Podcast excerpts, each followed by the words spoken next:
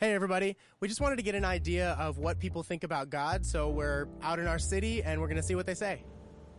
What do you think that God is like? I don't think it's a gender conforming thing. Okay. Um, it's a powerful force. I believe it's a form of energy of the universe and the good things that we do. That is God.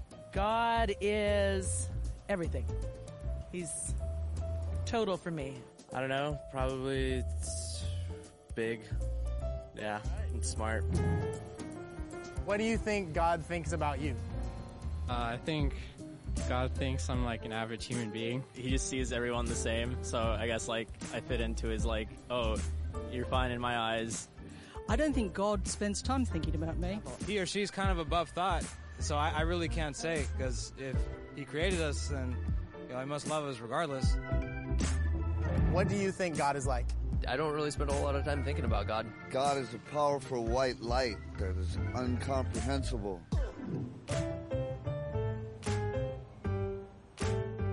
I don't know. Uh, I couldn't answer that one in 10 seconds, man. God is love. That's it. Welcome back, Nexus Church family, to our final week in our series, Real Jesus. Over the course of this series, we've looked at who Jesus is, right? Some get caught up in tradition, they get in theology or doctrine or ideas of who Jesus is. Those are important, they help us in our understanding, but many times we get tied to other things than Jesus within that things that the Bible doesn't talk about, and pretty soon they become more important than what God's Word says. We've also talked about Jesus as just some good teacher or some moral example to follow. Today we're going to be looking at Jesus as more than our best friend. In our society today, we have this easy believism that if I just believe in Jesus, accept him as my savior, and kind of admit my sins, I got my ticket stamped to heaven. But that's not what Jesus claims. Today we're going to be looking at a few passages where Jesus makes pretty explicit statements about what it means to be a follower. Not a fan, but a follower. But before I get into my soapbox, I want to just establish the reality that Jesus is a pretty sweet friend. In fact, he calls himself a friend of ours in the Bible. And in our passage today, he actually says he's a friend. But we'll also realize that he is much more than just a friend. Friend is such a generic term. And so let's just establish by reading our passage today and take a look at what Jesus says about himself. John chapter 15, verse 1. I am the true vine, and my Father is the gardener. Every branch in me that does not produce fruit, he removes. And he prunes every branch and produces fruit so that it will produce more fruit. Right? That's what our calling is. We produce fruit from the vine, Jesus. You are already clean because of the word I spoke to you. Remain in me and I in you, just as a branch is unable to produce fruit by itself unless it remains in the vine. Neither can you unless you remain in me. I am the vine, you are the branches. The one who remains in me and I in him produces much fruit. Because you can do nothing without me. If anyone does not remain in me, he is thrown aside like a branch and he withers. They gather them, throw them into the fire, and they are burned. You remain in me and my word remains in you, ask whatever you want and it will be done for you. My Father is glorified by this, that you produce much fruit and prove to be my disciples. So we're called to produce much fruit. We'll come back to that in a little bit. See what he says now. As the Father has loved me, I have also loved you. Remain my love. Starting to talk about he as our friend. Keep my commands, you will remain in my love, just as I have kept my Father's commands and remain in his love. I've told you these things so, so that my joy may be complete and your joy may be complete. This is my command. Love one another as I loved you. No one has greater love than this than to lay his life down for his friends. You are my friend. We are his friends. If you do what I command, I do not call you servants anymore, because a servant doesn't know what his master is doing. I've called you friends, because I have made known to you everything I've heard from my Father. You did not choose me, but I chose you. I appointed you to go and produce fruit, that your fruit should remain, so that whatever you ask the Father in my name, he will give you. This is what I command you love one another. Jesus is indeed our friend. But it's not because he just wanted to make us his friend. He loved us because we are his prized creation. Go back to the book of Genesis and you will read that when he created us, he said it's very good. He created us in his image. We are his image bearers. He created us to have relationship with him, unity with him. And so when he says we are his friend, it's because of him, not us. He chose us. We didn't choose him. So this friendship that he has towards us, it's all him. He initiated it. We didn't do anything to deserve it. In fact, we read in the book of Romans, chapter 5, verses 7 and 8 For one will scarcely die for a righteous person, though perhaps for a good person one would dare to die, right? We understand that concept. We would die for a good friend, for a loved one. But God shows his love for us in that while we were still sinners, Christ died for us. So let's boil this thought down. Jesus didn't die because we were his friends, right? He died so we could become his friend. We didn't do anything. In fact, because of all the garbage in our lives, the sins that we do, the things that we don't do, or the things that we do do, whatever it is, it separates us from God. God cannot be in the presence of evil. But because of Jesus dying on the cross, raising from the dead, conquering sin, taking our punishment, shedding his blood, covering us so that we could be pure in God's eyes, we now are considered his friend. Because of what Jesus did. He died for his enemies so they could become his friend. You see, a friend in this worldly sense may sacrifice for a friend, as Jesus said. Jesus sacrificed for his enemies. A friend will fail. But Jesus will remain even when we fail. A friend may forgive, but Jesus will forgive and make new. Wipes our sins away. Makes us new. Friend may last for a lifetime here on earth, but Jesus lasts for all of eternity. Jesus is way more than some friend. He's way more. And here's what I find is the issue in our culture today with the way we see our relationship with Jesus, where we're just a, a friend of God. Here's the reality. When we just consider Jesus as our friend, as someone who came and wiped away our sins and makes us new with God, and now we can be in heaven for the rest of our life, is it it, it separates any relationship with him here on earth. We just become a fan. Jesus, you're awesome. You died for me. I'm right with God. Yay. I can go on living my life the way it is. He's a friend. He's just off to the side now. I pick him up when it's convenient for me. It's one sided. That's not a friend. If that's how you treated any friend, they wouldn't be your friend anymore. They would stop being your friend. But that's what we've created in our society. We've created more of a fan than a follower. It's a one sided friendship that doesn't take anything for us to follow.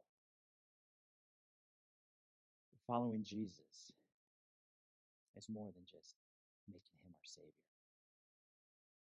Making him our Lord, putting him first place in our life. You see, in our passage today, I said we come back to it in verse 8. He says, My Father is glorified by this, that you produce much fruit and prove to be my disciples. Prove to be my friend. Prove to be my follower. You produce much fruit. In verse 14, he says, You are my friends if you do what I command you. We're not just a follower. Or I should say, we're not just a friend. We're not just a, a, a fan. We're a follower. Jesus asks us to reflect Him. We're we are if, if we're truly a disciple, if we're truly an apprentice, if we're truly a follower, we reflect Him to others. We turn around and we create other followers of Him. In fact, this is how he put it in the book of Matthew, chapter 5, verses 14 through 16. L- listen to this. He said, You are the light of the world. A city that's on a hill cannot be hidden. No one lights a lamp and puts it under a basket, but rather on a lampstand. And it gives light for all who are in the house. In the same way, let your light shine before others so that they may see your good works and bring glory to the Father in heaven. We are to shine out just like Israel.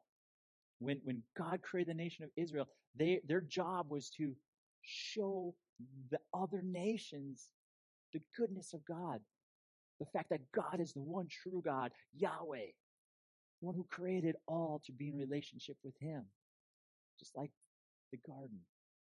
And that perfect relationship with Adam and Eve, Israel was supposed to be that. They were supposed to show the rest of the nations so that they too could long for and worship the one true God. That's what we are called to now. We are that. We are the chosen. We are the priesthood, as First Peter said. We are called to reflect God to others. We're to produce much fruit. We're to create other disciples that follow God. Well, maybe you might not have been around for this, but over a decade ago, over two decades ago now, there was a band called DC Talk.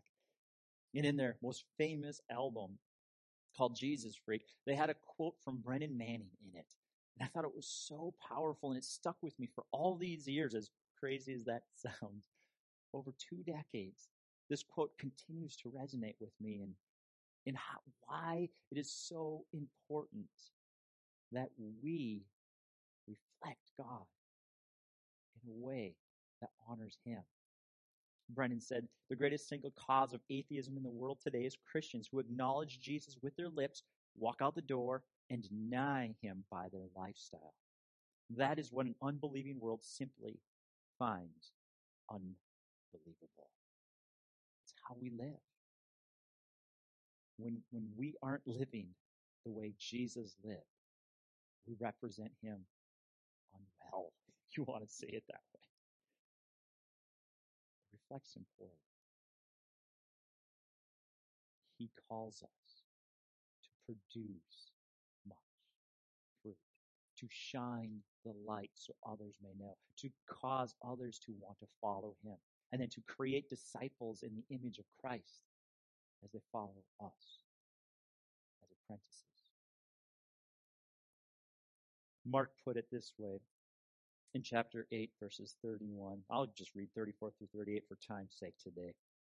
He says, Calling the crowds along with him, his disciples, he said to them, If anyone wants to follow after me, let him deny himself, take up his cross, and follow me. Whoever wants to save his life will lose it. Whoever loses his life because of me and the gospel will save it. What does it benefit someone to gain the whole world and let lose his life? What can anyone give in exchange for his life? Whoever is ashamed of me and my words in this adulterous and sinful generation, the Son of Man will also be ashamed of him when he comes in the glory of his Father with his holy angels. We must deny ourselves, take up our cross, and follow him. So we deny ourselves. We shine our light for him. We put him on the throne of our life and we abide in him and produce much fruit. This is a high calling. This is hard. This is much more than a fan. This is a follower. This, this is a committed person who gives of themselves wholly. Now, for those of you who feel fairly overwhelmed by this and maybe burdened, I want to encourage you today. I don't want to leave you hanging. I don't want to leave you feel like you're not good enough and might as well give up now because if I if I'm guessing everybody is in the same boat. We all struggle. We all fall short. There's not a single person on the face of this earth who ever has lived or ever will live or who is currently living who can live a perfect life that Jesus calls us to. To reflect Him perfectly. You see, Jesus isn't looking for perfection. He's looking for progress. He's looking for your heart. Are you are you going around that mountain like, man, I I keep failing. I can't do this on my own. I I've tried. And I continue to try and I want to get better. And I'm just I'm feeling beat up. Feeling like I'm not good enough. A failure. I'm not lovable. I can't do this anymore.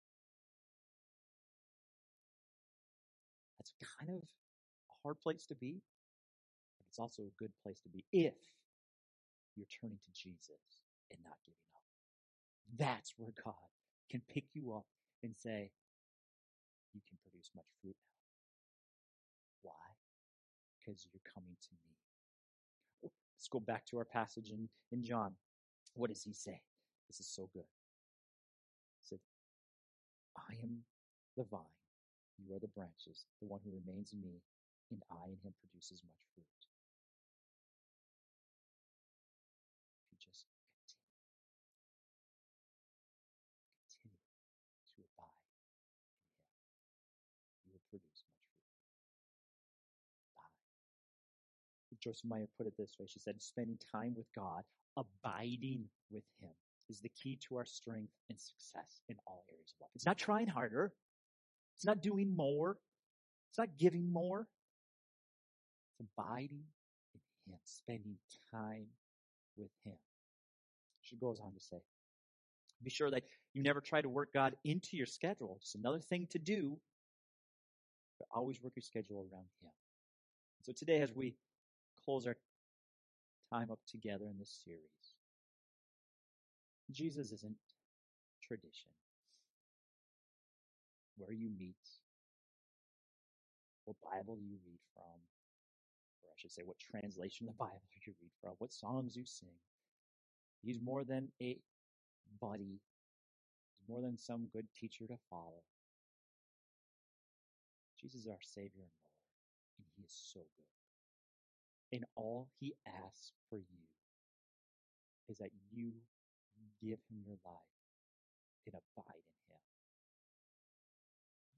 abide in Him. Spend time with Him.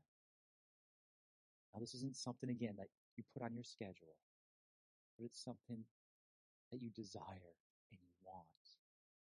And until you find your rest in Him, you will never find your joy. It's Augustine. So today, will you abide in Jesus? Run to Him. Stop trying to fight it. Stop making excuses. Just run to Him. Father, I pray for every person listening today that they will understand that yes, Jesus, you are Lord. You want the throne in our life. You want first place. You want us to bow our knee to you and say yes to you. But God, you don't do it maliciously. You do it with a heart that longs for us to desire you that wants to give our lives wholly unto you as you have given it wholly unto us. And when we come to you, you come to us. When we draw near to you, you draw near to us. It's a promise you made across your word. And so I pray for every person listening. You will just pour out your love and your peace into their hearts, and that they would turn their eyes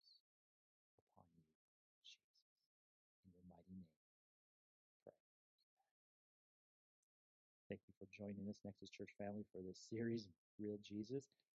I look forward to connecting again next week when we start our new series.